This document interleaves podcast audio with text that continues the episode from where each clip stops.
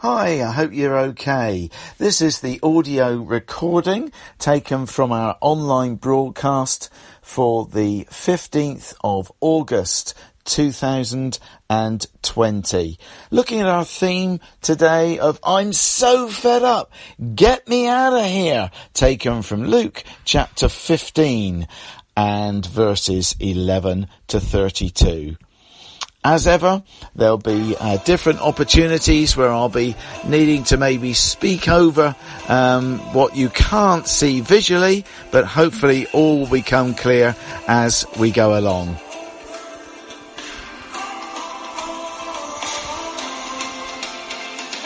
Hi, well my name's Roger and I'm part the pastor of the church here. You know, yesterday I was there sat at my laptop and this stupid fly was buzzing around, driving me crazy. So I did like any decent human being would do, picked up my swatter, put my laptop down and tried to get hold of the silly little thing. What happened? Couldn't find it at all. So went back to my work, put my swatter down, picked up my laptop, put it on my lap. No sooner than I sat down, you've guessed it, Jolly Fly started in and around, buzzing around me. I was so fed up with this thing, drive me crazy. And if that wasn't bad enough, then last night what happened was the carbon monoxide uh, alarm went off at three in the morning. So fed up again, different bits and pieces of bleeps that was going off. Well, I guess we all have those sense of daily trials of feeling fed up, don't we? You may well be, of course, fed up for no matter of different reasons. Maybe a health issue, maybe the whole uh, sense of the weather right now and you're fed up with the sunshine because it is just too hot. Of course, you may well be fed up because of this whole COVID season. Regulations and restrictions that seem to be keep being changed. And if you're an older or vulnerable person, getting fed up with being told what to do, told to stay at home, and that's not easy in this weather when maybe most people want to get out at least for some part of the day. Maybe you're just fed up because you just want back to normal. Well, you've guessed it. Our theme this week is I'm so fed up. Get me out of here. Well, thankfully, I've discovered that I'm not the only one that seems to actually have moments of getting a bit fed up. Join us here at Dorchester Community Church to find out more. And here is what Joy White shared with me this week about her own sense of getting fed up where she lives.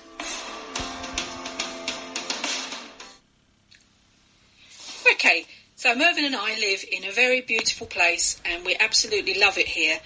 Most of the time it's very peaceful and all we can hear are the birds. But just down from our cottage there is a very nasty bend and I get really fed up when I hear people thundering down the hill at some ridiculous speed just as they get to the bend and I sometimes just wait to hear the crash. Haven't heard one yet, but I'm sure that day will come.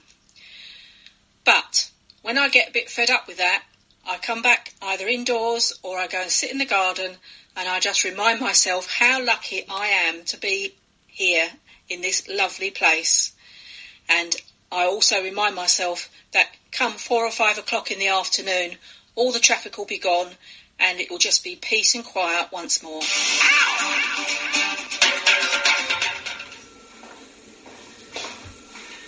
Now, if this is your first time watching our broadcast, let me extend a warm welcome to you. Quite easy to extend a warm welcome. It's been a blisteringly warm uh, week, hasn't it? What have we got coming up today? Well, coming up, we've got the reading of God's Word, we've got someone leading a prayer, we've got some great worship songs that you'll have an opportunity to sing. But then again, all of that is the kind of stuff that you'd expect us to do as church, isn't it? In addition, there are a few other things. Coming up shortly, there's something for the kids. We always have a little bit of a slot uh, for them because they're just as important as the adults, maybe even more so. There's also going to be our ministry of puppets. They're back, which is great. There's a whole other variety of bits and pieces that you'll pick up and a few little anecdotes and quotes as we journey through together. And then there's a few people who get particular mentions because we're going to be surrounded with our chocolate tin where we have what we call our celebrations for the week. But firstly, I want you to take a look at a couple of photos. If you're a part of the church, or if you've been watching our broadcast every week, or maybe you're even a local person, you've lived in and around the area for years, you may well indeed recognise this person and these people. Take a look. Now, obviously, you can't see the picture, the picture that's going to be coming up on the screen. So, this person has got a beaming grin, and they've got a sense of dark hair, quite thin, I say, I would say. Uh, um, black and white photo taken back in the 60s. Who do you think it may well be who's still a very, very active part of the church? And if you might not be able to get it from that, well, the next photo that comes up on the screen is his wife on their wedding day. In actual fact, 50 years ago. So, way back then, who do you think that was the wedding picture of? I interviewed them this week. Their golden wedding anniversary. Okay, here's the happy couple I've now got. Uh, a little bit happier than when they were disagreeing about the dates and the whys and the wherefores in terms of these last 50 years. Right, guys, congratulations firstly on your golden wedding anniversary. Why don't you tell us how it was that you met and when and where and stuff like that? Uh, we first met in North London where we lived in 1966 when I went to Billy Graham Crusade and then ended up going to the church where David was already there. Yes. Uh, we later got engaged in 1969 and married in on the 15th of August 1970. You got the dates right, David. so that's that's avoided one more argument. now we've got this theme this weekend about being I'm so fed up, get me out of here. I'm sure there may well have been times where you felt similar within a 50 year uh, marriage. What's some of the, the, day-to-day stuff that kind of riles or you sometimes get a bit fed up one with another? What would that be? Well, we tend to be talking to each, communication. You know, we, he says one thing and I say something else and we don't understand what each other is saying. And then you both agree that you were right in the first place, Dora. Is that the way it works?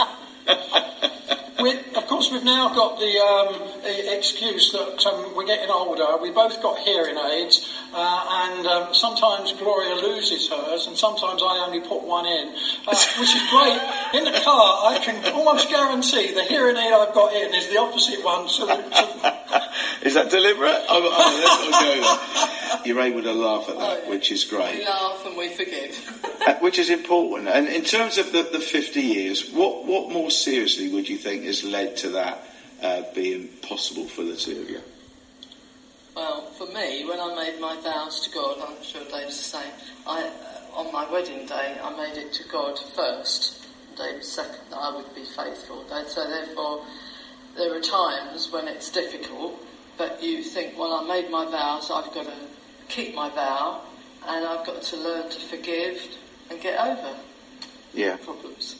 No, no, Dave, Gloria, Gloria did say, I'm sure Dave's the same. So you've already been told what your response is. Well, I was going what to, does it be for? I was going to give a slightly different perspective on that, in that um, uh, obviously I, I knew the Lord when I was quite young. And so uh, lots of different times when I slipped away. But uh, basically through that growing up period, I was always determined that whoever I married, A, had to be a Christian, uh, and B, I was prepared to wait for that to happen. So, in terms of putting God first, um, this is the story of our lives in terms of our marriage relationship, etc., uh, etc. Et so, we're very great, um, and in all of that, we give God the glory. Yeah. Now, I know there's three other couples that you were friends with from your youth group years ago, obviously 50 years ago. Uh, tell us a story about what's, what's behind that. Well, we had quite a big youth group in Oakley Chapel in North London, and um, you know, gradually people started pairing off, and uh, we all got married within three months of each other in 1970. We're still in touch with each other. We're all still together, but we're in different parts of the country now. Yeah. We're having video link-ups um, this this year. We've had three already. We were the last uh, of the four couples to get married, and all four couples agree that it was because uh, God was first in their lives that um, they put that down to the reason why we're all still together, Yeah. which is a tremendous blessing.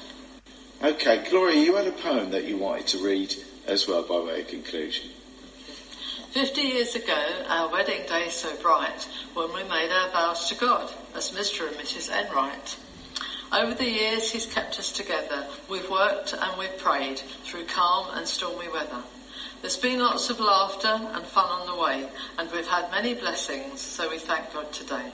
Till death us do part, we'll press on together, but we'll meet again and see Jesus forever. Oh.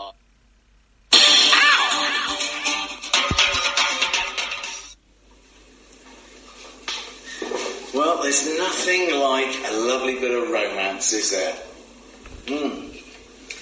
Great stories, of course, touch the emotions, don't they? I dare say there's some elements of David, uh, David Gloria's uh, story and journey that have touched you. But I think about other stories as well. Think particularly about a couple of guys that were passionate about their cricket. And they were having this interesting dialogue about whether or not there was going to be cricket in heaven. Well, they said there's only one way to find out. Whoever gets there first needs to actually send a message to the other. Well, sure enough, over the course of time, one of the two friends dies. And he goes to heaven and, as planned, then sends a message back down to earth to his friend. The note reads as follows. Well, there's, there's some good news and there's some bad news. The good news is you'll be pleased to know that there is cricket in heaven. Yes! The bad news is, well, I'm afraid you go to bat on Monday. Not such good news for him, maybe. Well, we're thinking today our story is about family life. That touches a whole range of emotions as well, doesn't it? Because it's a story about family life, it's something probably that, that most of us, if not all of us, can indeed identify with. As a parent, you're not always sure how to respond in certain situations, are you? I think about the couple, and this apparently is a true story, where the guy invited his boss and his boss's wife over for an evening meal. So there was the two couples sat there together. And obviously, the uh, the couple that were hosting, the guy was trying to impress uh, his uh, his boss and his wife, and the evening was going all okay. But the couple concerned who were hosting had two young children. And midway through the course of the meal, well, the two young children came in to where they were eating, but they came in stark naked, walked round the table twice, and then left again. No one shared or said a word. Somewhat embarrassed, somewhat awkward, the parents just carried on with the meal. And so, very graciously, did his boss and his boss's wife. Until from outside in the corridor, there was a voice of one of the kids that was overheard saying, You see, I told you it was vanishing green. that made me laugh. Well, what of our story today? Well, there's love, greed, forgiveness, jealousy. Oh, so we're going to click in and watch an episode of EastEnders. No, this story is from the Bible. It's a great story as it's God's word told by Jesus so that we would understand something very clear about God and something also about ourselves. There's a father in it, and the father is a picture of God, and then there's these two sons. They're very different. Our question as we listen to the story is to think, well, which maybe of these two sons might we be like? Eve is going to read for us from Luke chapter 15. She's one of our members here. She's also an author. And this account is quite special to her, as you'll see. I asked her to share the reason why. The reading this week is the parable of the lost son from Luke chapter 15, verses 11 to 31. It's curious that I should, uh, it should fall to me to read this because I don't read the lesson that often. Um, and um, it always seems to crop up when I'm doing it. My 2015 book, The Lost Journey Home, was actually about um, it was about the prodigal daughter, um, and it was based on the story of the prodigal son. Uh, it took about two years to write, and on days when I got really discouraged and bogged down, I always found that the reading in my reader for that day was something to do with the prodigal son, or that Sunday I had the reading from the Lost Son for the church, um, or else it was mentioned in a book I was reading or a magazine. And it happened so often that I became convinced that on the days when I was so fed up that I couldn't write another word, that God was trying to encourage me to continue. So here it is again. Jesus continued. There was a man who had two sons. The younger son said to his father, Father, give me my share of the, of the estate. So he divided his property between them. Not long after that, the younger son got together all he had and set off for a distant country and there squandered his wealth in wild living.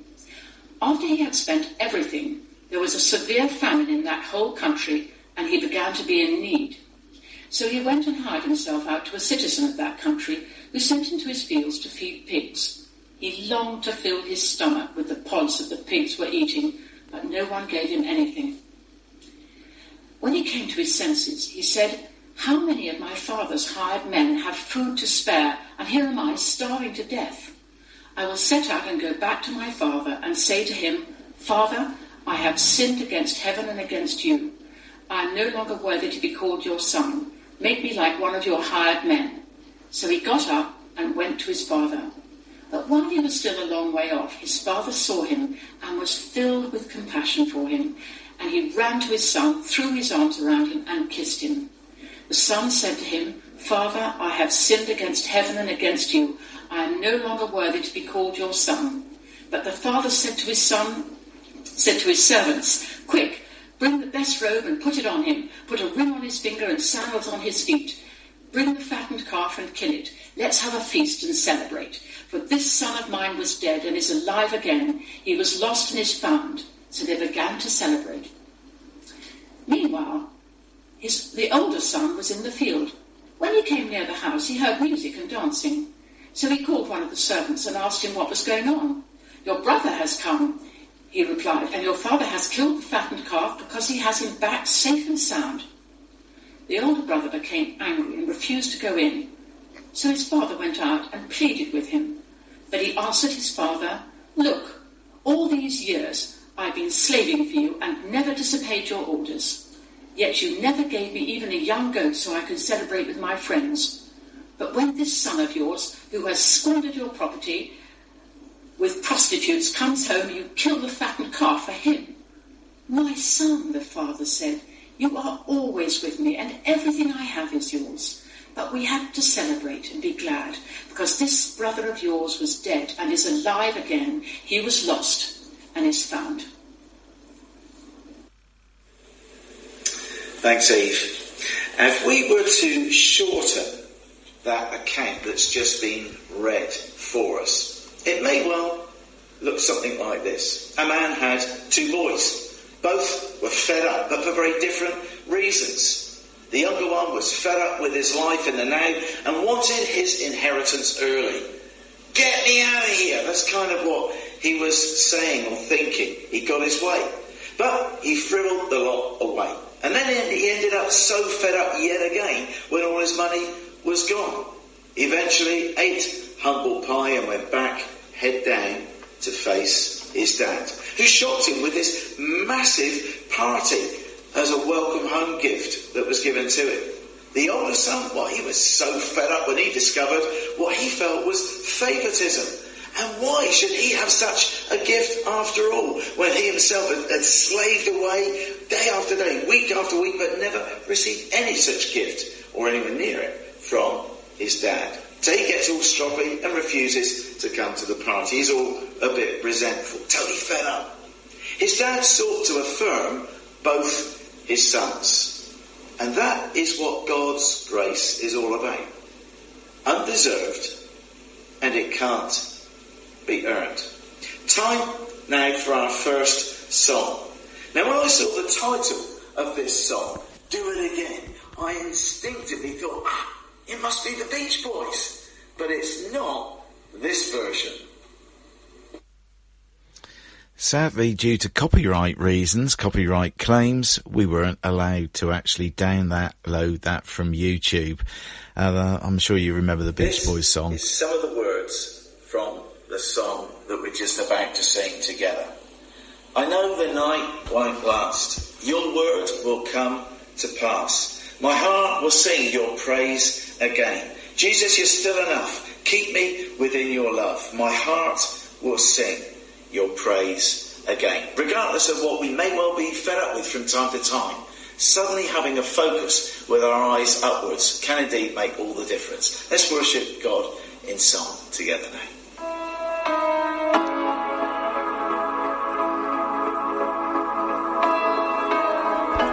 And remember, it's not the Beach Boys version.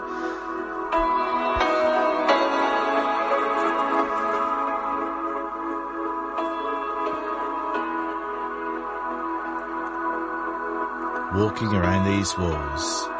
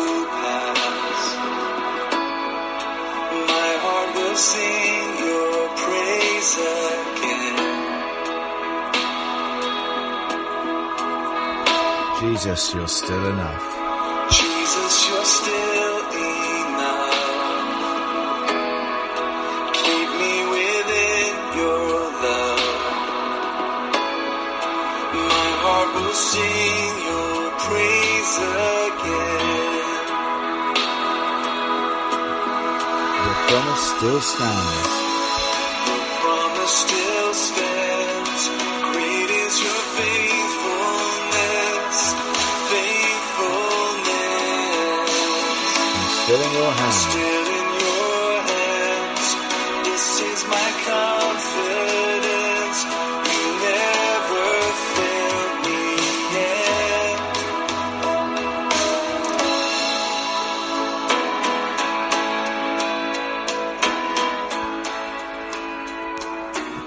Good to reflect on God's goodness, God's faithfulness. I've seen you move, Lord.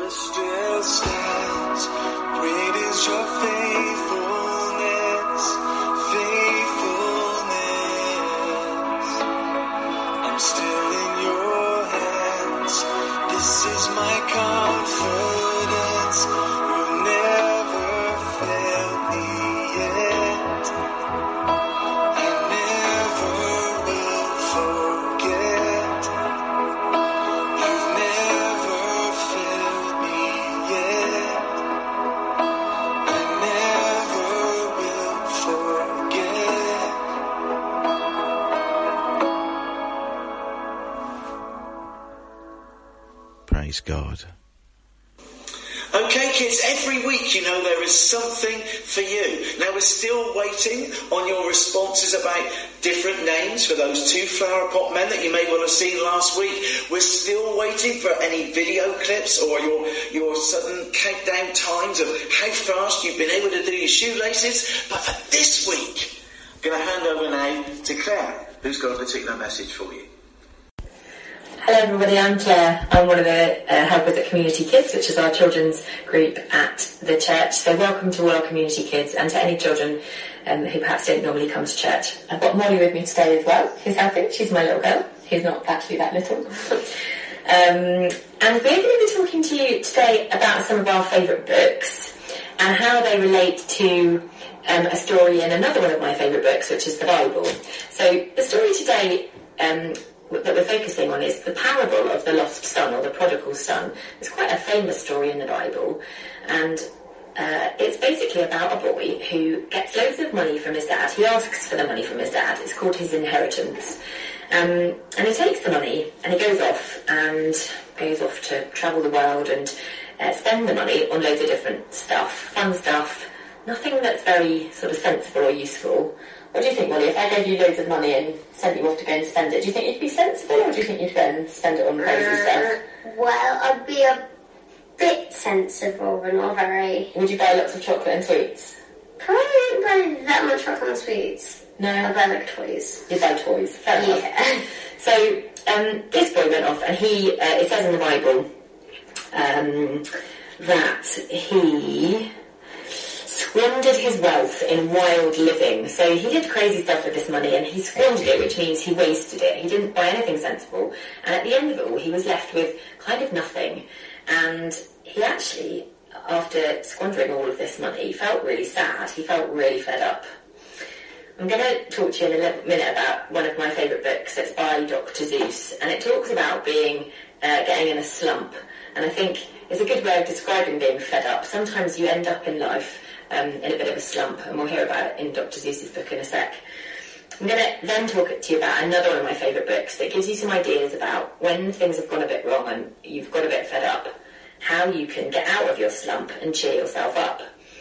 Um, what the boy did, who'd taken all the money and wasted it all and got in a in a sad, fed up slump, is that he headed home and he went home to his family, who uh, actually his dad welcomed him with open arms and they had a great big party, and that's part of the rest of the story, which you can perhaps look, look at with your with um, an adult in your house. Um, I'm going to talk to you about some of the ways I think you can get out of a slump um, and cheer yourself up, and we'll do that in a sec. So this is Dr. Seuss's Oh the You'll Go, and Molly's going to read us a bit from it. You'll be on your way up. You'll be seeing great sights. You'll join the high flyers who soar to high heights. You won't lag behind because you'll have the speed. You'll pass the whole gang and you'll soon take the lead. Wherever you fly, you'll be the best of the best. Wherever you go, you'll top all the rest. Except when you don't, because sometimes you won't. I'm sorry to say, but sadly it's true, that bang-ups and hang-ups can happen to you. You can get all hung up in a prickly perch, and your gang will fly on, and you'll be left in lurch. You'll come down from the lurch with an unpleasant bump, and the chances are then that you'll be in a slump. And when you're in a slump, you're not in for much fun. Unslumping yourself is not easily done. Thanks, Mel. So the little guy in Dr. Seuss's book got himself in a slump, and he finds his way out of the slump in the rest of the book, which is called Oh the Places You'll Go, and you can and read that if you want to get out of the library, or actually, libraries aren't open at the moment, but you could order it online or something, or you can borrow mine if you want, we can anti-back it. Um, it's a great story about how to, um, how to live your best life, actually. Um, one of my other favourite books, though, is called The Boy, the Mole, the Fox and the Horse, and it's by a man called Charles Mackesy. Um, he's a man who actually became a Christian later in his life. And he's written this book which talks about all sorts of amazing stuff. Um, but my favourite, one of my favourite bits in it is talking about um, being grateful and um, showing, uh, being thankful for stuff. And I think that's one of the ways that when we're in a slump, um, you can start to get yourself out of a slump. Because I think that sometimes, no matter how bad things are and how fed up you are, just finding one little thing to be grateful for can be a way of getting yourself out of that feeling. So in my other favourite book, The Boy, the Mole, the Fox and the Horse, is one solution to getting yourself out of the slump that the little guy found himself in in Dr. Seuss's book. Molly's going to read it to us. Is your glass half empty or half full? asked the mole. I think I'm grateful to have a glass, said the boy. So Molly just read out that little bit from the book, um, which talks about being thankful just to have a glass. So you'll hear people talking about whether your glass is half full or half empty. So are you somebody that sees um, the potential in everything and that you're an optimist and you look on the bright side and so your glass is half full? Or are you a bit of a sort of sad kind of person, a pessimist who only sees what's empty, what's not in the glass?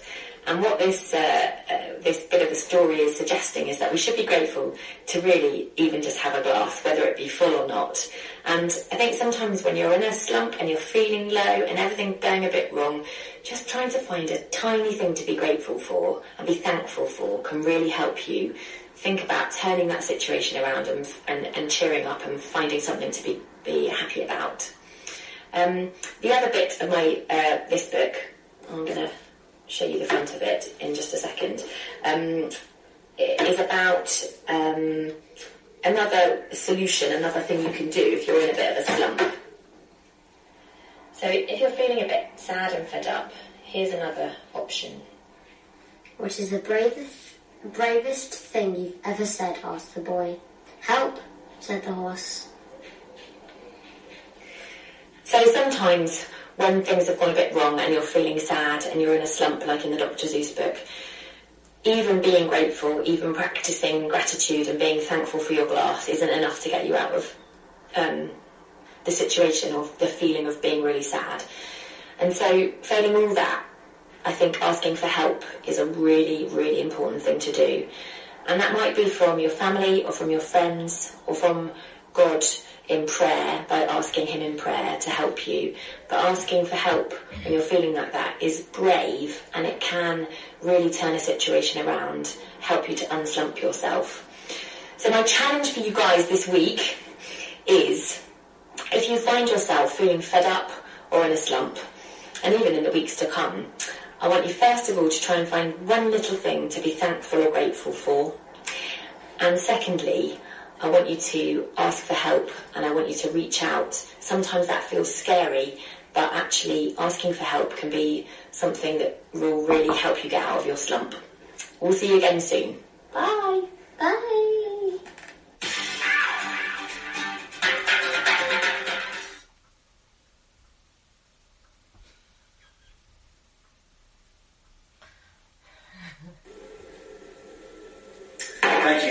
Much, Claire, as ever. That was fantastic.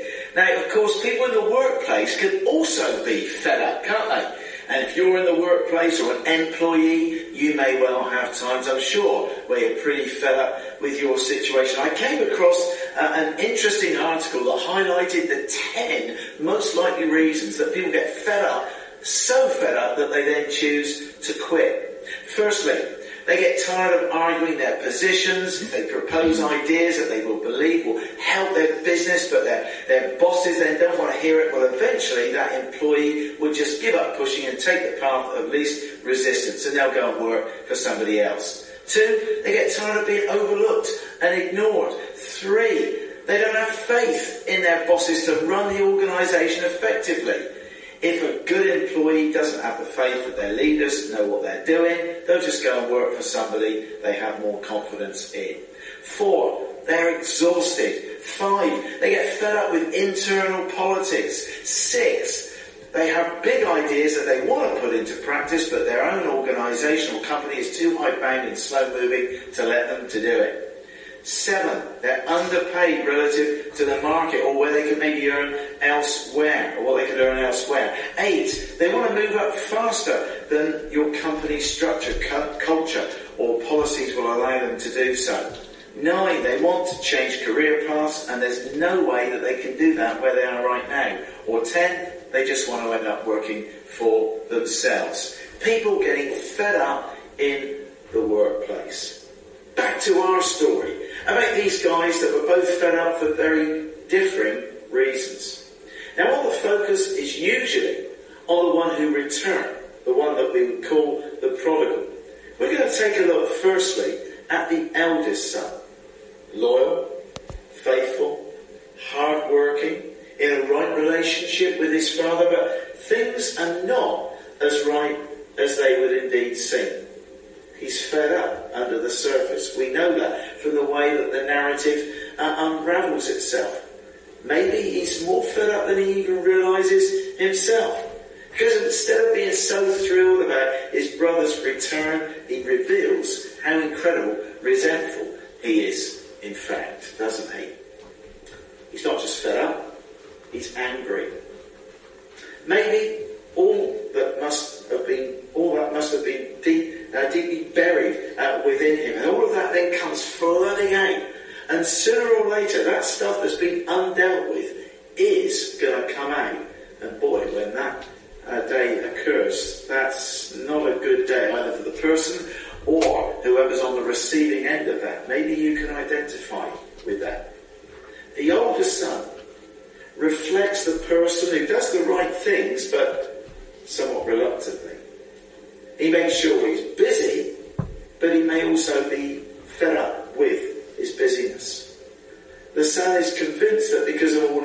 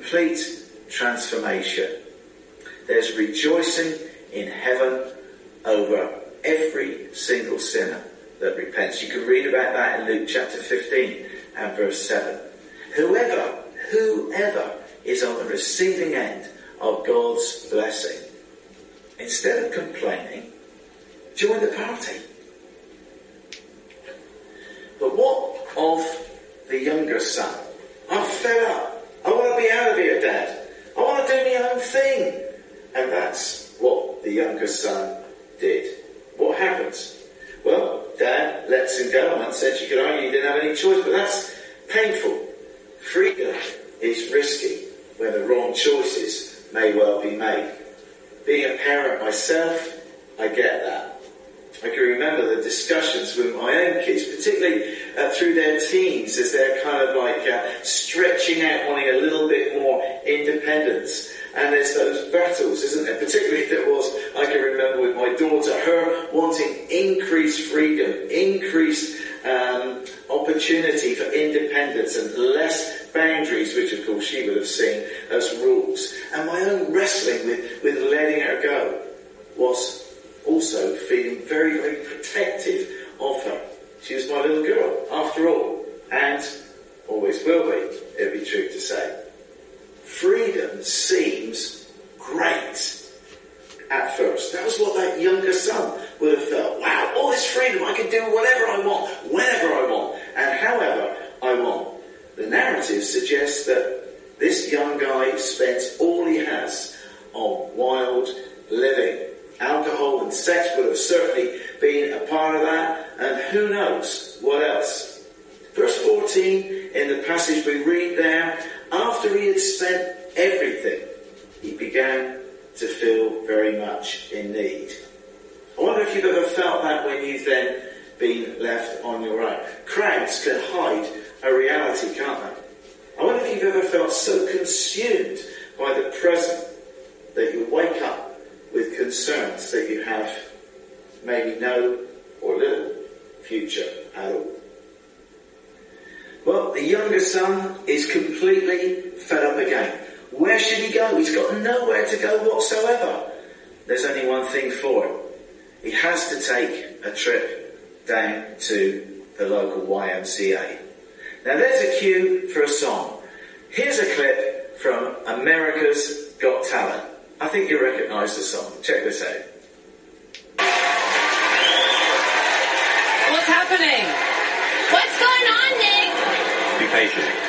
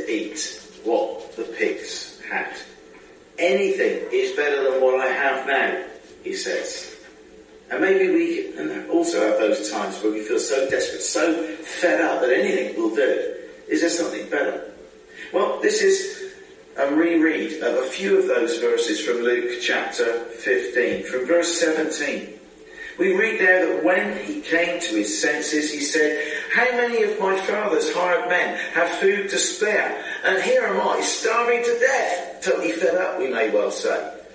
I will set out and go back to my father and say to him, Father, I have sinned against heaven and against you. I'm no longer worthy to be called your son. Just make me like one of your hired men. So he got up and went to his father. When people come to their senses, they then come back to God. You never find what you're looking for by leaving God out. Because he made you and he wants to be a part of your life. A God-shaped void can only be filled by God himself.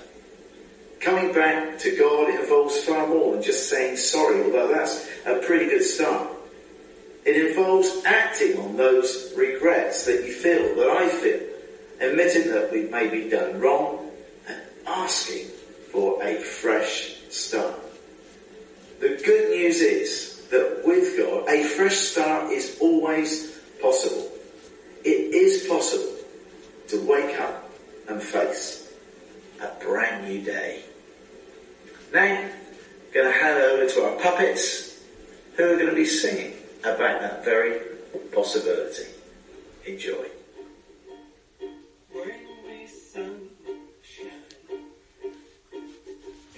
Make me happy all the while. In this world where we live, there should be more happiness, so much joy we can give to each brand new bright tomorrow.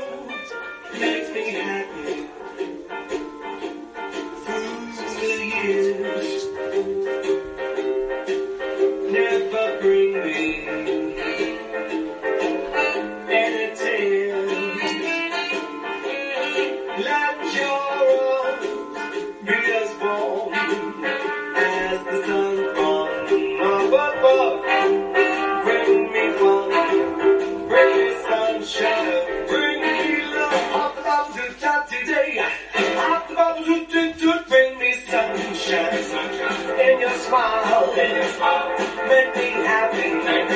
me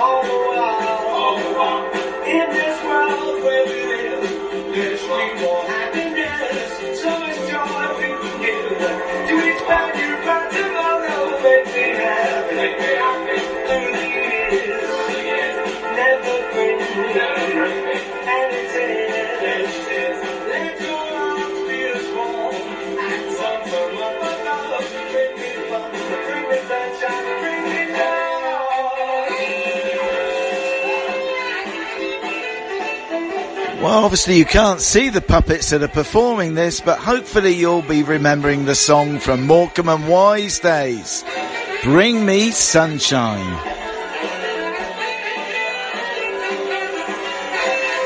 Hopefully you're doing the actions as well of Eric and Ernie.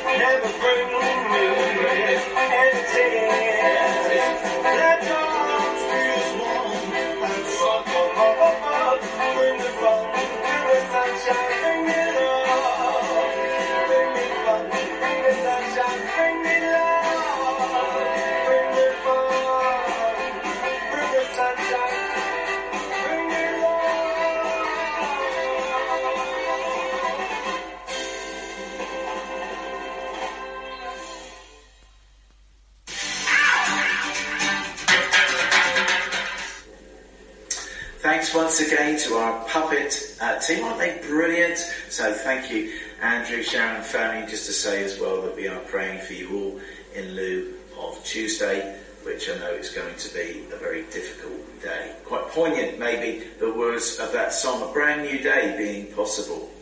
But for each of us, we need to know that a brand new day is possible because of God's love for you and for me, and also because God is greater. Let Him reveal Himself to you.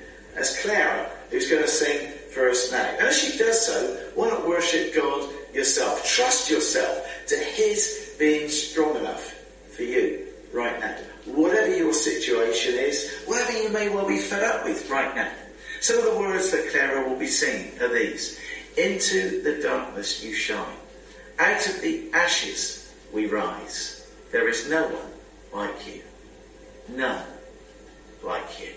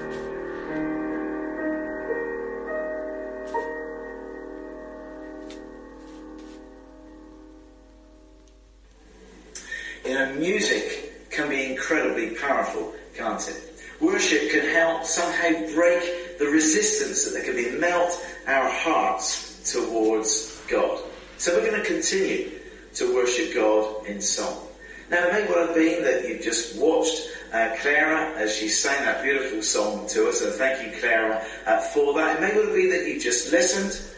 Well, with our next song, it just simply features the lyrics. The song is called here again. Here's some of the words that we're going to be singing. Can't go back to the beginning. Can't control what tomorrow will bring. But I know here in the middle is the place where you promise to be. I'm not enough unless you come. Will you meet me here again? Because all I want is all you are. Will you meet me here again? As I walk now through the valley, let your love rise above every fear. Like the sun shaping the shadow, in my weakness your glory appears.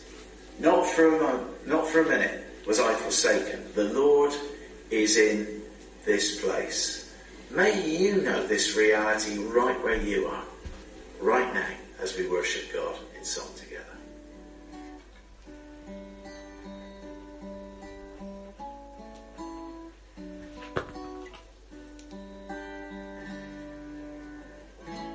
Can't go back to the beginning.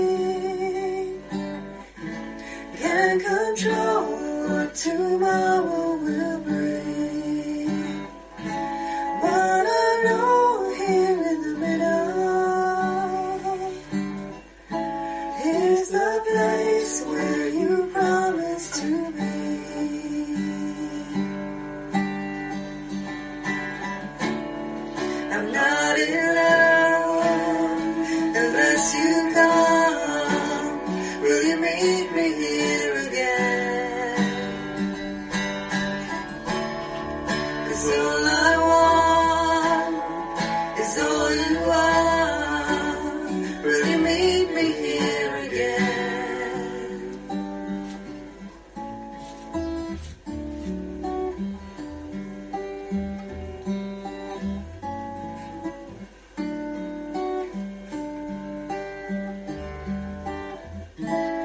As I walk now through the valley, let your love rise above every fear. Like the sun shaping the shadows.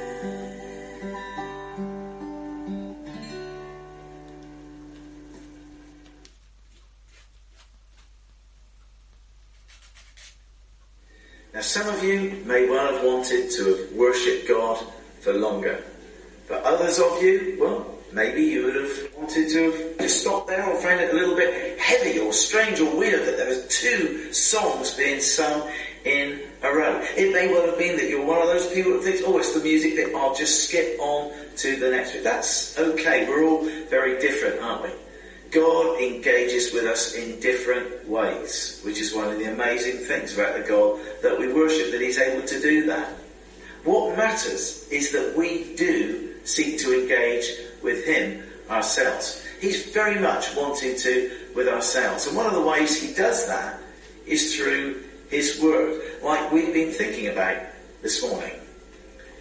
How does God react when we come back to Him? Hit us over the head with a big stick?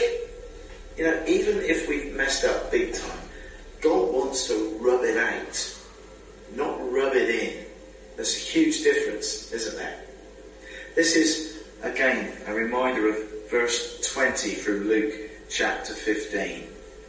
But while he was still a long way off, his father saw him and was filled with compassion for him. He ran to his son, threw his arms around him, and kissed him. No social distancing then between father and son whatsoever. God longs that we might fully come back to him. He wants you and me in and to be a part of his family. So we might turn religious? Uh-uh. So that there might be a party.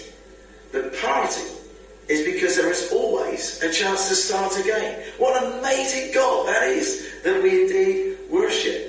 Well, why should God let us start again? How do I know that He will forgive me? It's because of Jesus. Someone has to pick up the tab be punished for all our wrongdoing. Jesus was punished with nails. Yours, your sin and mine. Those nails being nailed into the cross. I wonder if you believe this. Jesus was telling this story about the prodigal son and his own coming back. But earlier in John's Gospel, John chapter 3, verse 16, we read there that God so loved the world that he gave his only Son, that whoever believes in him would not perish, but would indeed have everlasting life. That's the amazing truth of what we call the gospel, which means good news. You know, loads of people in the Bible got fed up, but that wasn't the end of their story, and it doesn't need to be the end of yours either. People brought their uh, their own sense of feeling fed up to God, and God was big enough and more than capable to deal with that, and He's more than capable to deal with your own situation too. Listen to what Mark reads, which is from the Bible, and somebody else was feeling that sense of feeling fed up, but they then got to realise the sense of God being present within that. And Mark is going to then lead us in a prayer that we might make this our own. Our own saying Amen at the end is simply our agreement, and that we're sure that God is going to hear it. He does, and He will. Over to Mark. Good morning. We're going to read a few verses from Psalm 42. But each day the Lord pours his unfailing love upon me, and through it each night I sing his songs, praying to the God who gives me life. O God, my rock, I cry, why have you forgotten me? Why must I wander around in grief, oppressed by my enemies? Their taunts break my bones. They scoff, where is this God of yours? Why am I discouraged? Why is my heart so sad? I will put my hope in God. I will praise him again, my Saviour and my God. Uh, let us pray. Father God, thank you that you know us totally and completely. You know our moods and our emotions. Please forgive us when we focus on the wrong things and dwell on our own failings. Help us to lift our eyes to you, to remember that the good things that you have done. Fix our eyes on Jesus, remembering that nothing will shock you or make you think bad of us. We are your precious people and you are our God. Help us to be honest before you and to say that you are our safe place. Amen.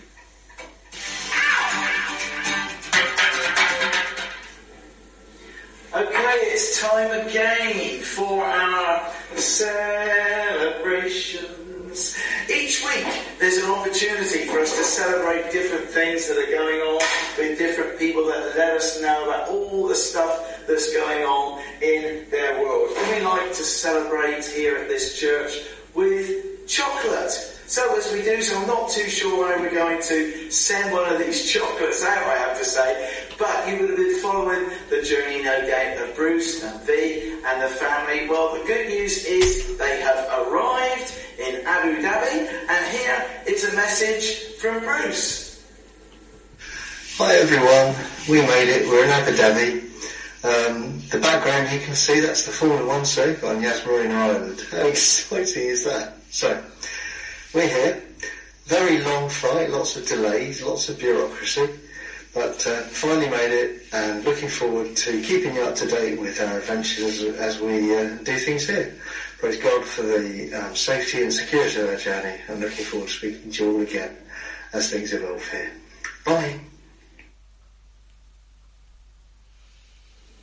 Fantastic. Okay, that's Bruce, and we're going to be hearing more, I'm sure, from Bruce and V over the coming weeks. So there's a chocolate there that maybe on Bruce's behalf I'll keep out for myself. Why not? We also like to celebrate people's birthdays. Well, it's Val Weir's birthday on Tuesday. So, Val, very happy birthday to you. John told me it wasn't a special birthday. I didn't know if he meant by that that you didn't warrant a chocolate at all. But because we love you, we're going to make sure that you get one. So happy birthday on Tuesday, Val.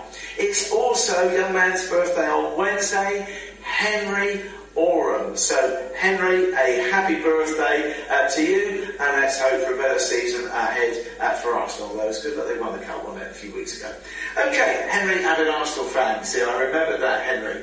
And on Saturday, how could I forget? It's Gemma Frackwell's birthday on Saturday. That's a strange surname, isn't it? Now, it's my daughter's birthday on Saturday. Well, my beloved daughter Gemma, she lives all the way out in Australia. So, Gemma, I'm going to have to eat this on your behalf. I, can't obviously get through customs by um, mailing you a chocolate. And there's a, a little picture there of Gemma and her boyfriend Jake as well. So, if you're watching this, guys, hope that you're okay. Hope you have a fantastic uh, weekend. Gemma as well over your birthday weekend. Gonna miss you, but look forward to hopefully seeing you as soon as I can. There you go. That's just a little bit of a, a dad to daughter uh, thing there. Right, what about competition time?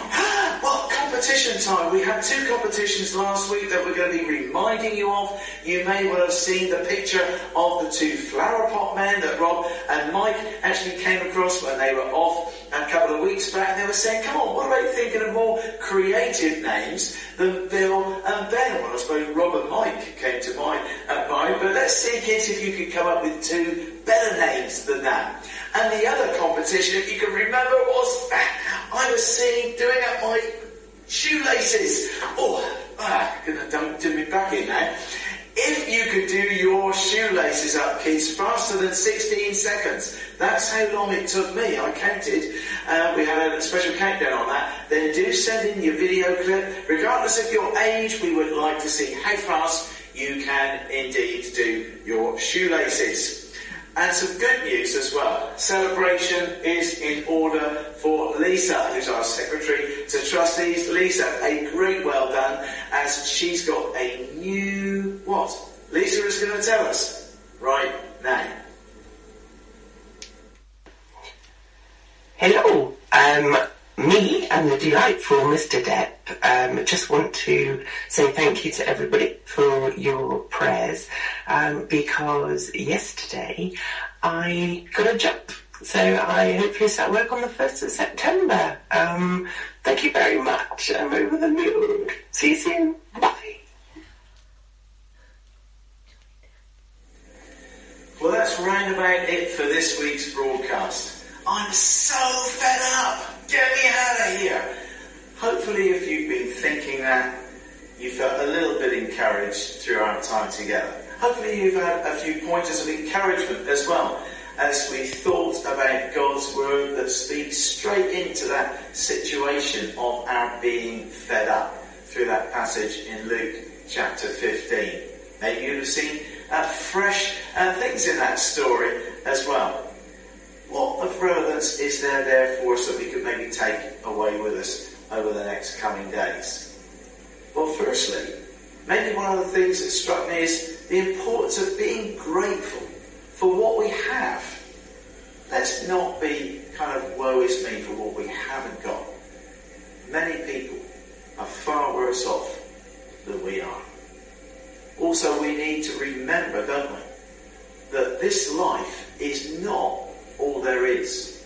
Although we may well get down and low and dispirited and discouraged and feeling very fed up at times, in the context of all eternity, we are here for but a blip. But for this time that we are here, maybe instead of us dwelling on our, on our own reasons for feeling fed up, and sometimes those reasons are very, very valid, rather let's seek to make a choice with God's help to focus on Him so that we've got a clearer and more healthy perspective to focus on Him and His purposes and indeed on other people. And one last word of advice, if ever you are feeling fed up, I'll tell you what works for me. Chocolate. And I'm going to have one right now. And as I do so, and have a smile on my face to secretly enjoy, we're going to close by listening to a song that one of our leaders, Martin, sang for us a number of weeks back. And I thought that was such a brilliant way to end today. Give thanks with a grateful heart. Let's do that. Hmm. No longer fed up. Oh.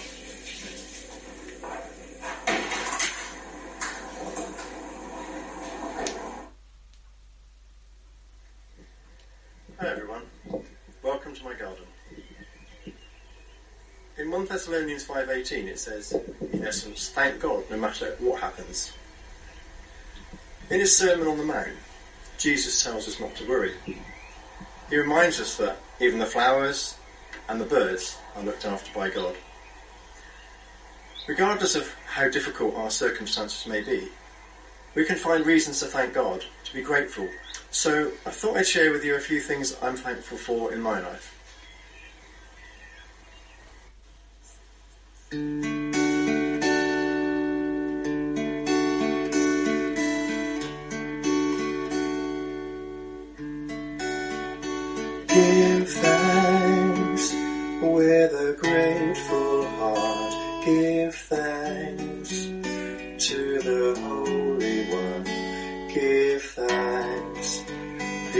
Because He's given Jesus Christ, His Son. Give thanks with a grateful heart. Give thanks to the Holy One. Give thanks because He's given Jesus Christ, His Son. And the weak say, I am strong. Let the poor say, I am rich because of what the Lord has done for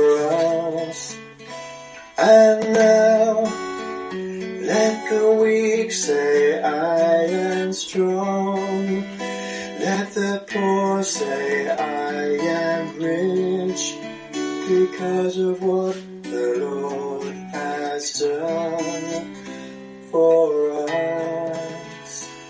Give thanks.